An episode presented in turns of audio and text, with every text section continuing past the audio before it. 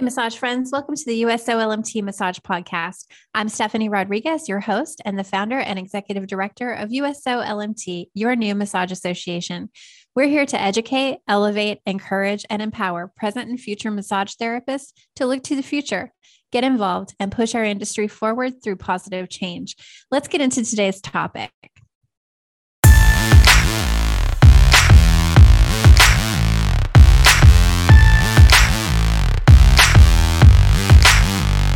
I want to welcome my guests today. I have Dee Vickers and Jimmy Gialelis. Dee is a board certified massage therapist. Um, she is the former director of Gould's Academy of Massage, nationally approved massage and bodywork continuing educator, and the owner and lead educator for Massage CE Education. She has been a professional educator for over 20 years and combining her passion for education and massage over the last 10 years.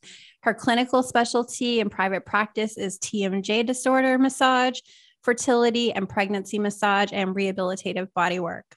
Dee got a bachelor's and master's degree from Auburn University in education, as well as her massage therapy certification from Gadsden State Community College. And she interned under Patricia K. Spear, who is a direct apprentice of Dr. Janet Travell, the founder of Trigger Point Therapy. Um, her classes are a lively blend of hands on skills, inspiring information, and lighthearted methods. Her approach to massage and bodywork education is hands on with a focus on individual attention to participants. Mentoring massage therapists and building massage community are an integral part of her mission. I love that.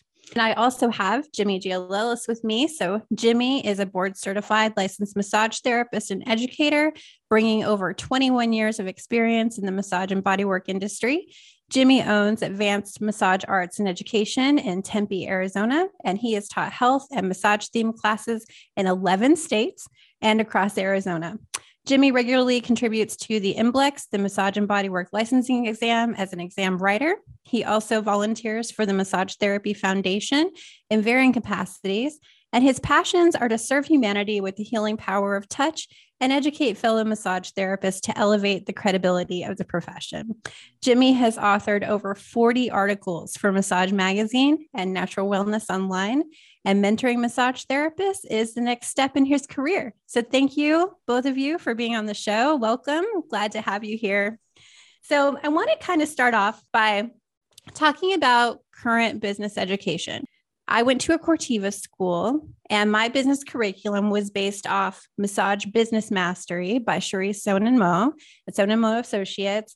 And I'm just kind of wondering, like, is this still the gold standard of massage business education? Are there other resources out there? And I wasn't really sure, and I thought maybe the two of you would know. I, there's a couple authors that come to mind. One is Laura Allen, who teaches uh, wonderful classes on business themed items and topics, as well as Diane Thompson put a great book out 15 years ago called Hands Heal. It's more about business communication. And so I'm definitely a big fan of those two authors, as well as Cherie's great work, of course. Um, certainly, those other two authors, I think, do a great job too presenting you know, good quality material that can be included in programs for me, um, this is a shameless plug. I'm going to uh, put in here. Uh, Kelly Bowers and I wrote a book called Between Doormat and Diva, which is a customer service book for massage therapists, and it's business focused.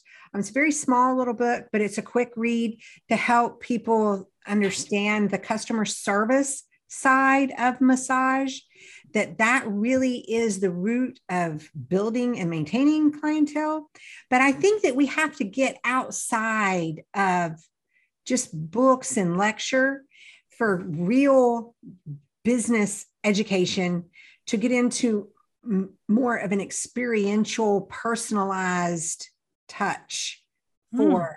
business education I love that. You guys went to massage school 20 something years ago. Did you guys get any business education? We did. We had, um, I think, like most schools, a unit in business education, and it mostly focused on entrepreneurship how to start a business, how to get your basics. I think for me, it wasn't so overwhelming because I have a business degree before I went to massage school, but for for classmates of mine, I think it was so in depth that it was like too much. The the dive into it was too deep and it was almost too much. You know, to write a five-year projected business plan with full financials and all this kind of it was just it was too much. And it and it became overwhelming to the point where it sort of shut down the dream. And and that is disappointing to me because it can be simplified. You know, we can have level A and level B. Level A of just getting the doors open and, you know, putting a table up, hanging a lamp in the corner and get the doors open. And the plan B, a little deeper dive of having a full fledged corporate business that's running with employees and that kind of thing. And so I think we have to balance the the deep dive to it because our, ours went off the cliff into the Grand Canyon with it. And it was just, I think it shut people down. Yeah, I could see that. It's a great observation there. Yes, I, I, I attended Utah College of Massage Therapy, and we had about 35 hours worth of professional development classes, we call them at our school. And I definitely agree with you, Dee. At, at times, it could have seemed a little too much for an entry level.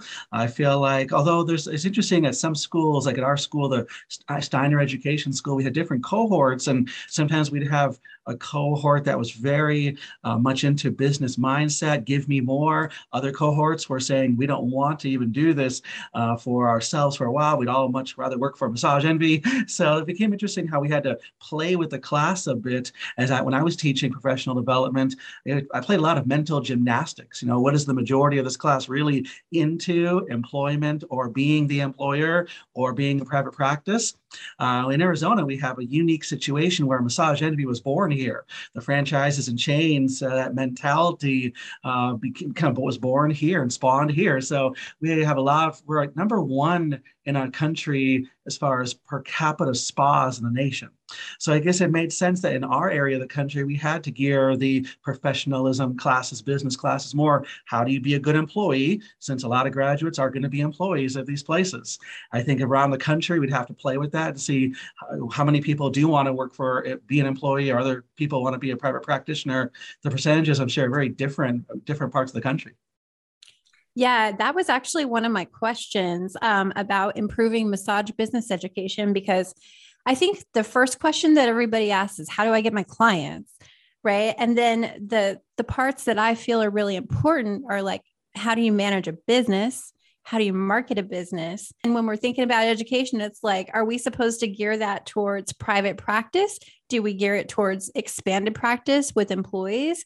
Do we talk about cooperative business models? But like, what does that curriculum look like? And is it even available now? I don't think that there is a model that has been widely accepted. If you look at it like a tree, and you have the trunk, which is professional education, business education, then from there you have so many branches. And I think if we have a curriculum, we need a branch that shows options, right? That says a br- this branch is be an employee. This branch is work for a co-op. This branch is be a sole practitioner entrepreneur. This branch is full fledged corporate model and just sort of give people their options like a buffet because we're going to have people graduate and today they think, I want to be this. And they might try that and they find out, mm, I don't like this. I want to try something else, or this doesn't really work for me, or my lifestyle has changed and I need to, for my lifestyle and for my family, back up and take a different road. And so I think exposing that is very valuable to giving all the branches that are available. And to my knowledge, there's that curriculum doesn't exist. But through we have the organization, you know, the AFMTE, and they're doing the ELAP and the core curriculums, which are very valuable but we haven't seen the absolute acceptance of that and the business section of that which may be a long time coming a standardized business curriculum because it's going to be a dynamic curriculum Mm-hmm. Well, therein lies the fine art of teaching.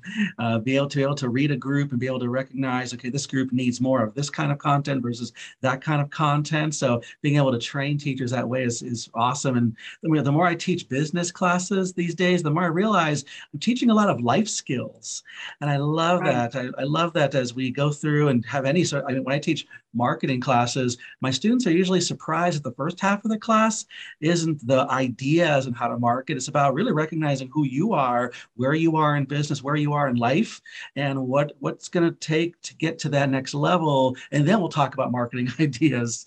So I think it's really healthy that uh, we have curricula that really help people recognize that in, especially in the vocational school setting, people from all walks of life coming into our classroom. Some people are ready for a business, some people are not and how do we help people every, wherever they are in their progression jimmy i think you nailed it with the life skills piece there there is a financial literacy element that is so important because some people have never even you know looked into how to do a budget or how to manage a seed fund or you know things like that. So the financial literacy even just down to the basics and you think oh well this is an older cohort or something like that doesn't necessarily mean they have good financial literacy so true, and I, I love your point before, Dee, about the the ideas of you know, how do we tailor a, program or make it to a standard that we can kind of make a buffet like setting. I, I really am a fan of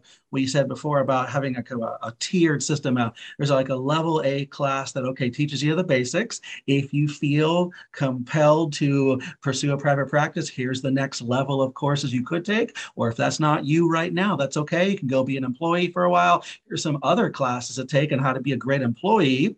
I think the hardest thing in entry level education is trying to mix those types of content together and half the class doesn't really you know they tune out at some point because i don't want to do this i don't want to do that so i'm going to tune out that became a fine art of teaching idea again of how do we get everyone to still pay attention to these ideas that maybe they're not really ready to hear yeah, I think that um, it would be a great idea to maybe have it be project based learning. And then, you know, whatever the student is interested in, they can go on their own and pursue more and maybe do a project of what is it like to be an employee or what is it like to be a sole proprietor? What do they need to um, hire employees and have a big spa business? So mm-hmm. maybe guiding them in that way would be a good idea. And I think there's a there's a potential for schools to have the entry level program, and then have some voluntary advanced trainings that are you know beyond the core whatever it is 500 600 800 curriculum hours to say once you've graduated if you would like additional modules of training, we have additional training in this, this, and this that are business related. So if someone opts to go that road or they get out and they say, Oh, I just want to be an employee, and then they go, You know, maybe I would like to have my own business. I'm going to go back to my school and take two or three of these advanced module classes. Yeah. Excellent, excellent idea. And I would also say, you know, there's a lot of continuing education teachers out there who do business mentoring. I'll, I'll be doing this myself as well next year uh, with my own, well, later this year, now I can say this year. Yeah. Uh, but it's really nice to be able to kind of put that out there because mentoring is such a necessary thing, knowing that, again, so many people lack, I like the term you use, financial literacy or just business acumen. Uh, so I think that's, we need more professionals that are more seasoned to be willing to be mentors in this way. Yeah, absolutely. I have I've started a free mentoring program where people can come and meet for an hour online once a month. They can ask any questions that they want, and I'm trying to get educators together to actually start this mentor program. Um, and then I'm going to be contacting the schools to try to get that out to students so that we can have people come on and if they have questions they can actually talk to some massage therapists who are experienced face to face and get their questions answered so exactly wonderful yeah great idea yeah. And I know, Dee, you had some um, comments about mentoring too. So, yes, mentoring, I think, is the key because when I taught in foundational education, when I was a director of a school, that was a huge push for me was to pair students with a mentor while they were in school they could you know have someone to help talk to them help them with real life feedback but once they left school, they carried on with that relationship so that they had that connection and could go out in the community and have that connection. So when they incur they encounter things they can reach out to that mentor and say what do i do when this happens? Or what can you suggest that i do for this? And then that mentor can help guide that relationship and provide that supervision element. Because that's such a critical piece. If people want to be sole practitioners and they're working isolated to have that person to be able to reach out to and have that supervision and they keep that relationship going. But it is a struggle to get people to mentor. Mm-hmm. Yeah it is. Is it certainly there has to be a, a, we call that in economics an incentive. So what's the incentive there? And the incentive hopefully can be some sort of arrangement where um, there's some sort of um, I don't want to say payment, but always has doesn't always be monetary payment. Just the ability for people to be recognized um, may help some educators get on board with that idea. In the end, I know that uh, we are an industry though that is of connection and compassion, and I really believe that there's enough educators who are willing to show that compassion to offer this without a hefty price tag. Yeah, definitely. And I, I mean, there are some really wonderful massage business coaches, but I don't know that everybody has the funding to be able to do that, especially right out of school. And so I think having some free mentorship is a great idea. And I love what you said, Dee, about actually connecting people when they're in school, because, you know, I look back and I had some business background before I became a massage therapist, but I still wish that I would have had that. Well, as Jimmy said, there is an element of financial incentive that an energy exchange, because it doesn't always have to be monetary, right? To say, you know, I would like for you to mentor me, and here's what I can offer in return for your time. It may not necessarily be cash, but it could be other things like maybe you trade out a massage, you know, give them a massage for some time that you spend with them or if there's some other resource that you have that you could barter you know if you make cakes on the side and you could offer them some you know baking things or something that you know shows some value to the energy they're giving you mm-hmm. excellent point Dee we know that uh, people will definitely give more effort on average if there's a value placed upon it than if i'm just giving it for free okay, it's nice information. There's just something about human nature, right? If I have to put a little more effort into it, more energy exchange, it will mean more to me. So I may give actually even that much more effort towards it. Oh, totally. Absolutely. Yeah, absolutely. All right. So I want to shift gears a little bit and talk about what qualifies an instructor to teach business. Well, for hmm. some states, it's state regulation. Some states don't have state regulation for that but some states do. So that's point level one is if the particular state has regulation for educators and even specifically business educators. Some states do have specific regulation for teaching business classes. Um, that's the first ground, but absent of state level regulation, I think that you have to look at their education and training just like they were teaching anything else. Mm-hmm. There could also be an accreditation standard idea, perhaps a three years, for example, for ACCET accreditation, three years minimum necessary. But even then, yeah, it could be just different depending on the accreditation agency we're a part of too. Jimmy, do you think we need a model curriculum for business? A model curricula for business. I think it's so difficult to create a standard that could be ubiquitously taught, considering each state, so many states with varying requirements and varying uh, educational standards. I think it's, I, I like the idea. I think it's just so hard to make happen in a country that has 50 states and 50 different thoughts, 50 different opinions on what pet massage even is. So let alone, I, I think that's a hard dynamic. It's like a blessing and a curse of our industry that the blessing is so many great professionals massage in beautiful ways, eloquence to their work, uh, great great quality of touch in their work. At the same time, I know there's a, there's a certain population that would say, no, massage should all be taught only this one way, and that's just not our field. I think there's something that can be um, challenging about our field that we definitely want national standards, but who's going to make the standards? Are we, are we able to convince other people from all states to believe that your way is better than their way. Uh, that's the really hard thing about this. And we get this in MBLEX, you know, working with MBLEX, we get a lot of people who kind of uh, question why we make the questions that we make. And, you know, again, people all parts of the country disagree on massage definitions and how it should even be presented. So, I yes, I want to say I would love to see a model standard curricula, but I'm not sure if it's feasible for our kind of industry where there's so much room for liberty of expression of our of our work. Mm-hmm. Yeah, we definitely do have that. What do you think, Dee? I think if there was going to be an attempt at a model curriculum, I think Jimmy's absolutely right that you can't have a set dynamic a set program that says it's A, B, C, and D.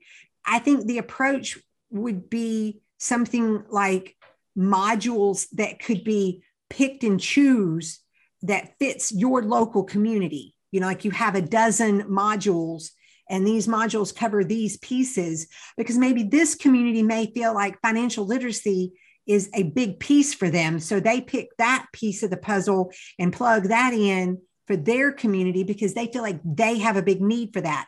And maybe an individual class may lean more towards one thing more than another. So you could pick the pieces. It's almost like going and looking at a barrel of apples and you pick the apples that suit you for your need for what you're doing. That if you had a curriculum like that, that was broken up into modules and pieces, so it could be flexed in and out based on the local market, even down to what that cohort needed, then mm-hmm. I think you can have some sort of standardization but you can have flexibility to tailor it for what that group needs in their mm-hmm. market and in their cohort. Mm-hmm. Yeah. Great point, great point. If I can add too, a, a, really good curricula writer will be able to add those business elements into any particular unique course as well. So I, I remember I, I, redid a shiatsu course for the old ASMT Arizona School of Massage course many years ago and kind of made sure I added some um, here's how you sell the work as well. Yeah, here's how you do the work. Here's the cool theory around the, the Chinese medicine theory, but also here's some talking points about selling the work because the average person will never hear of the word shiatsu in general uh, conversation. So how do you get people to understand what shiatsu is and sell the work quickly and efficiently? I think, I think we have to kind of think about this. I think good curricular writers can do that in the, the entirety of a whole curricular course uh, program, entry level program. I think that we definitely can uh, call upon that. Look at each particular particular course? Is there a business theme topic to each course we teach? If not, let's add it in. Yeah. Yeah, I think that's great. I love the idea of having different options for people to pick and choose, different options for the educator. Um, so, I mean, I think that one of the things that might be helpful also even if we aren't able to get a standard model curriculum out there, right? But to give students a list of resources, like where can they go look online to find some free resources that will help them set up their business and get things going the way that they want to, right? So I know like SCORE, SCORE is a really good resource. It gives you a free business mentor. You can find one in your local area. What other resources might there be out there that you guys know about? SCORE is huge yeah. SCORE is a really big one. The SBA has resources um, online. Sometimes there's local workshops, but you can also reach out to community groups too, like the business women's professional group or you know the rotaries and things like that a mentor or resources doesn't necessarily for business doesn't necessarily have to be massage you could go and talk to the florist on the corner and get some interview with them, get some feedback from them. How do you market your flowers? How do you find that you find your customers? Because it's a similar but sort of complementary business.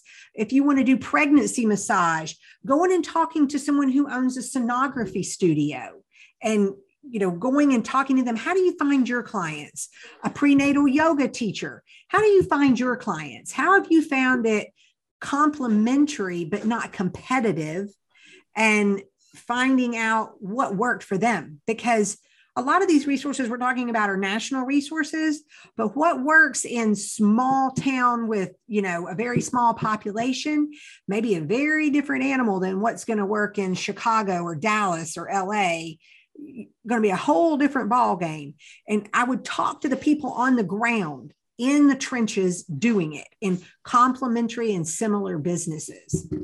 Mm. Indeed. I would also add to business networking groups that we have locally are very important to tap into, becoming a part of any one available business networking group. And here in the ur- big urban area like Phoenix, we have you know, 35 available to us, uh, specific towards any type of a genre of our field. You know, maybe more rural areas, only one or two, but that's okay.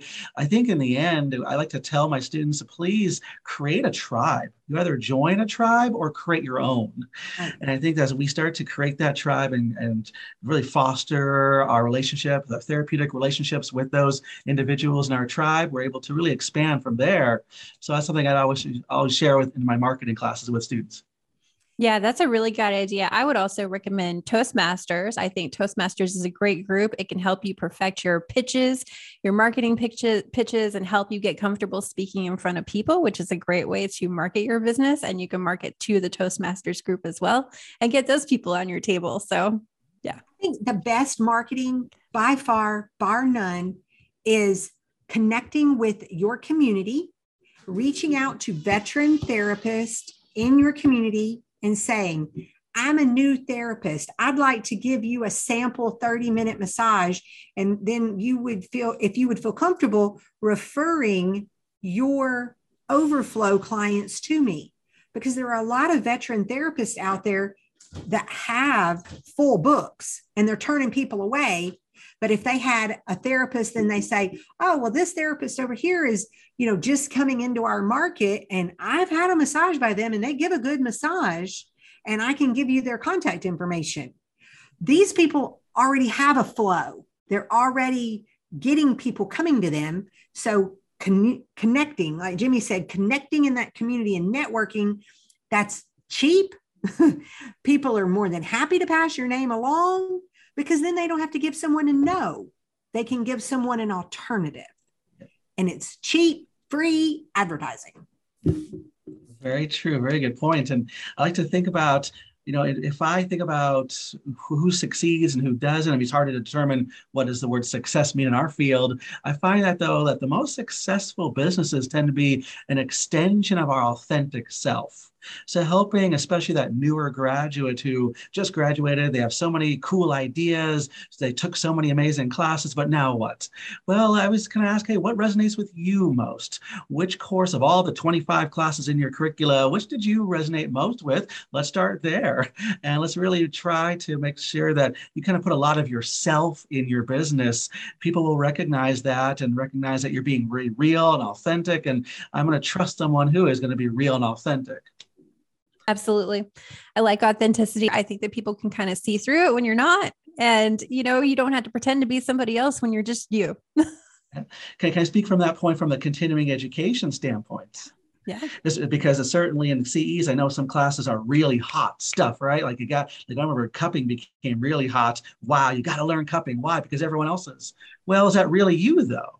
So I think that it's easy for people to jump on the, the bandwagon of, oh, this is the best class ever because it's hot, it's hot, it's hot. Well, but if it's not really you, well, that, that'll show if it's not really you authentically. Yeah, absolutely. It'll show in your work. Yeah. It will. Yeah. Yeah. So um, I have a couple of listener questions that I wanted to approach. Um, so we had one listener that said, How would you teach students about the city limitations on where they're allowed to practice, including building coding, special permits, and things like that. Everything that takes to basically get your business set up legally. Call the city directly because there's going to be so much variance. Even if, if you're in a suburb of a big city, each of the 25 suburbs might give you different answers. So just calling directly, even though there's, it'd be nice if there was a one-stop shopping. Maybe that may be a business idea, Stephanie, is we create that for Phoenix. Hey, there you go. That would be so nice to have just like a list of every city, you know, and you can just go in there. Like one of the things that I find difficult is when you're looking for information about massage therapy requirements and stuff like that, like you got to find 25 different websites yes, to find yes. the stuff that you want. And, and I, know these uh, this information changes, uh, and the, there's no notice on websites if information changes at, at the time. So really, it's going to be about just calling directly to get the most current information, not on Facebook. the other point that I'd like to make here is there's there's two entities you have to connect with your local city municipality county municipality but you also need to connect with your state massage therapy board because your state massage therapy board may have additional requirement that your city does not I can speak to Tennessee, and in Tennessee, we have a state massage establishment license. So the city may say, sure, we can issue you a business license because maybe you're selling retail. But if you're just doing massage, you don't need a business license. Your establishment license covers you. But if you're selling retail, you do need a business license. And so you need both. And so they they not only, as Jimmy said, need to check with their local municipality, they also need to be making sure with their state board of what regulations and requirements there are. And one thing that I often see is people asking on massage Facebook groups and massage forums, what do I need to do for this? What do I should do for that? Always contact the source directly. Do hmm. not believe when you throw something out there, you may get four or five answers and they may be good intention, but may have inaccuracies. And so hmm. getting it straight from the source, especially in writing, is the key because that can come back and save you from a lot of heartache down the road. So true. A lot of people do share information that, that was true five years ago, but if I didn't have any sort of prompt to look at the website lately, I wouldn't have known it changed. So yeah, so important. That's good. What, Great point. Mm-hmm, absolutely. And I know, like, if you're going to sell retail, don't do we need to have like a retailer license with the IRS? And there's like sales tax usually that you might have to collect. So you might have to deal with your county on that issue as well. So that's another thing to think about. Generally, yeah, generally, I'm not a fan of you know, Facebook um, answers. You get a lot more opinions than true answers. Right. Absolutely. And you don't know like who you're talking to. And so you never know what the person on the other side of the screen, like you don't know what their background is. And, you know, this may be somebody who's got years and years and years of professional experience, but unless you actually like make that click on their name and then you go follow who they are and then you go look them up, you have no idea who's talking to you. Right. Yeah. Always get it from the source.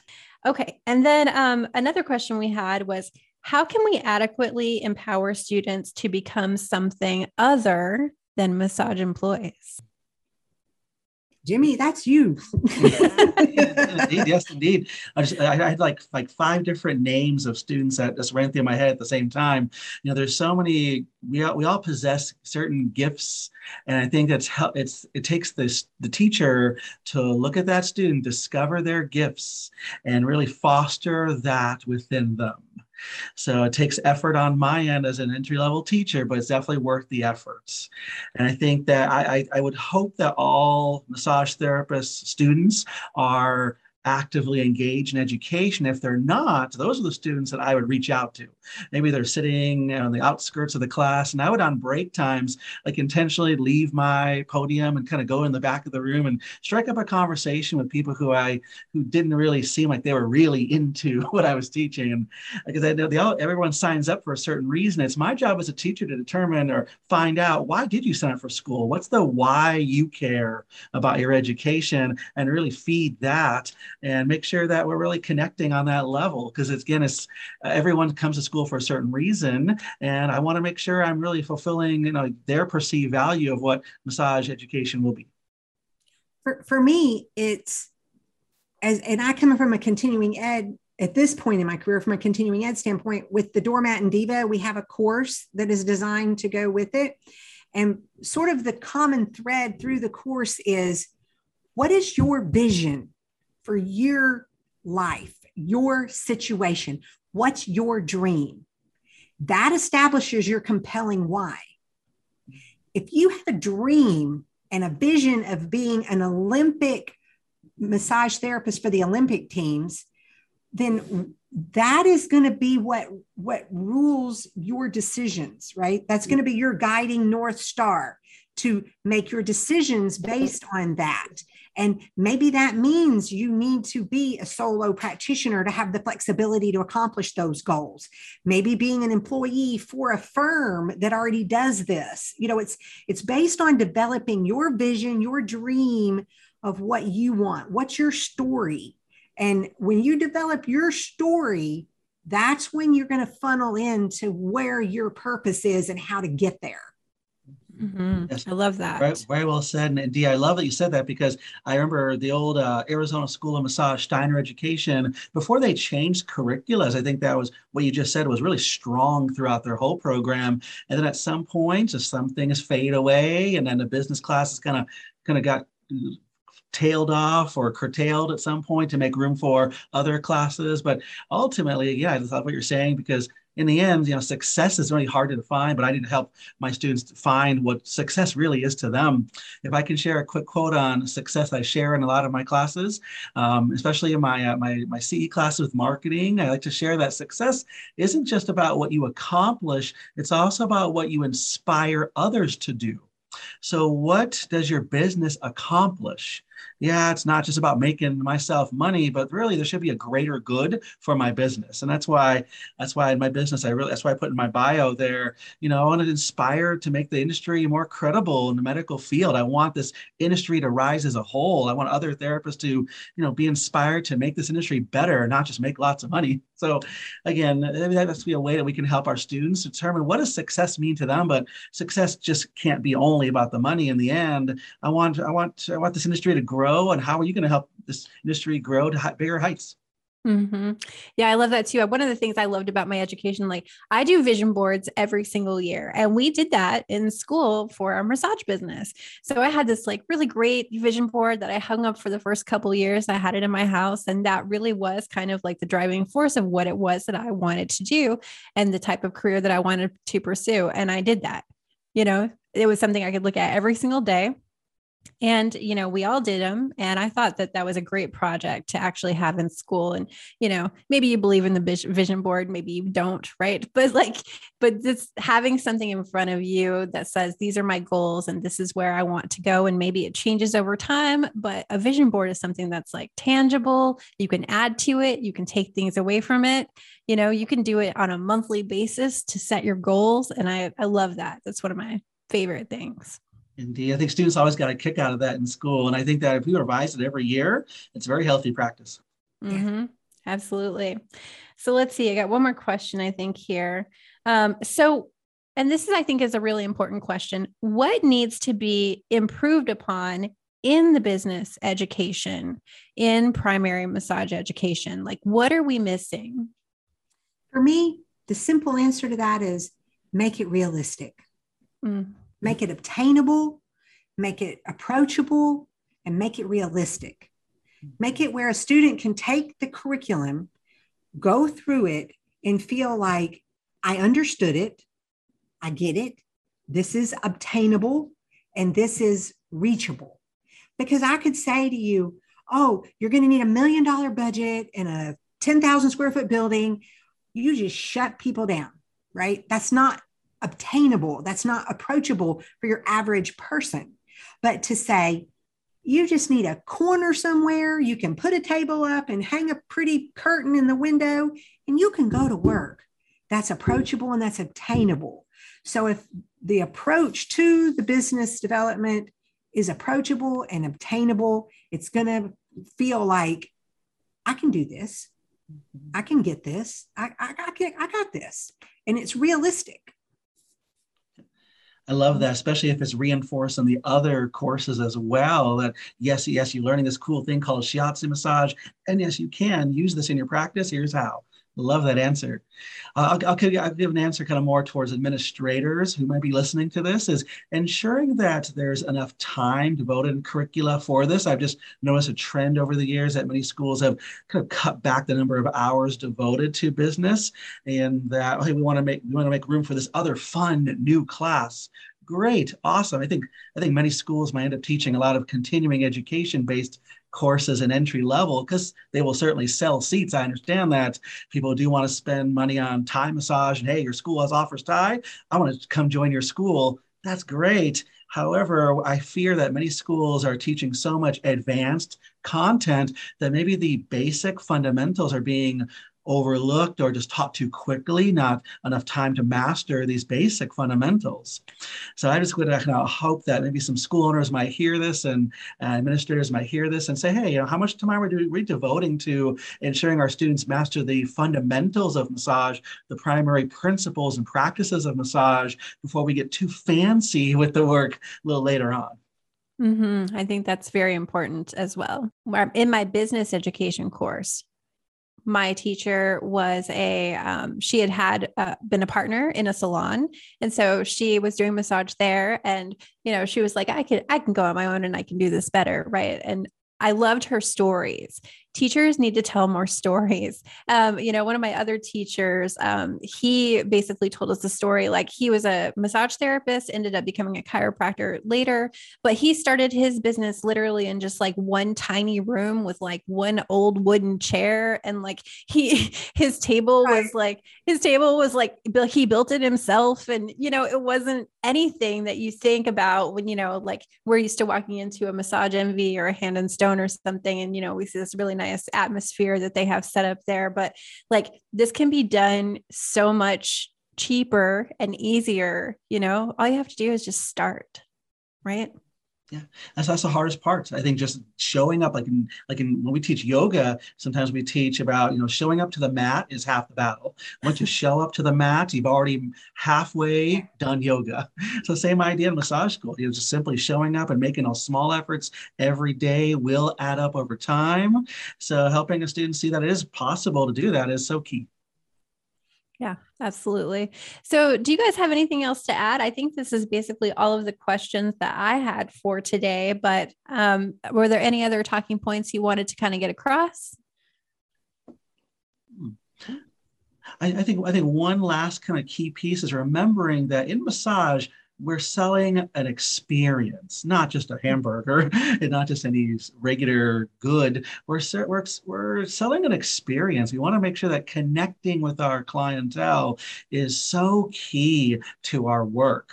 And no matter how many fancy modalities, you know, and certificates on your wall, if I can't connect with someone and provide them a healing experience, then what are all those certificates really worth? Right. Like my ability to really connect matters more than anything else, I think, uh, in my opinion. Mm-hmm.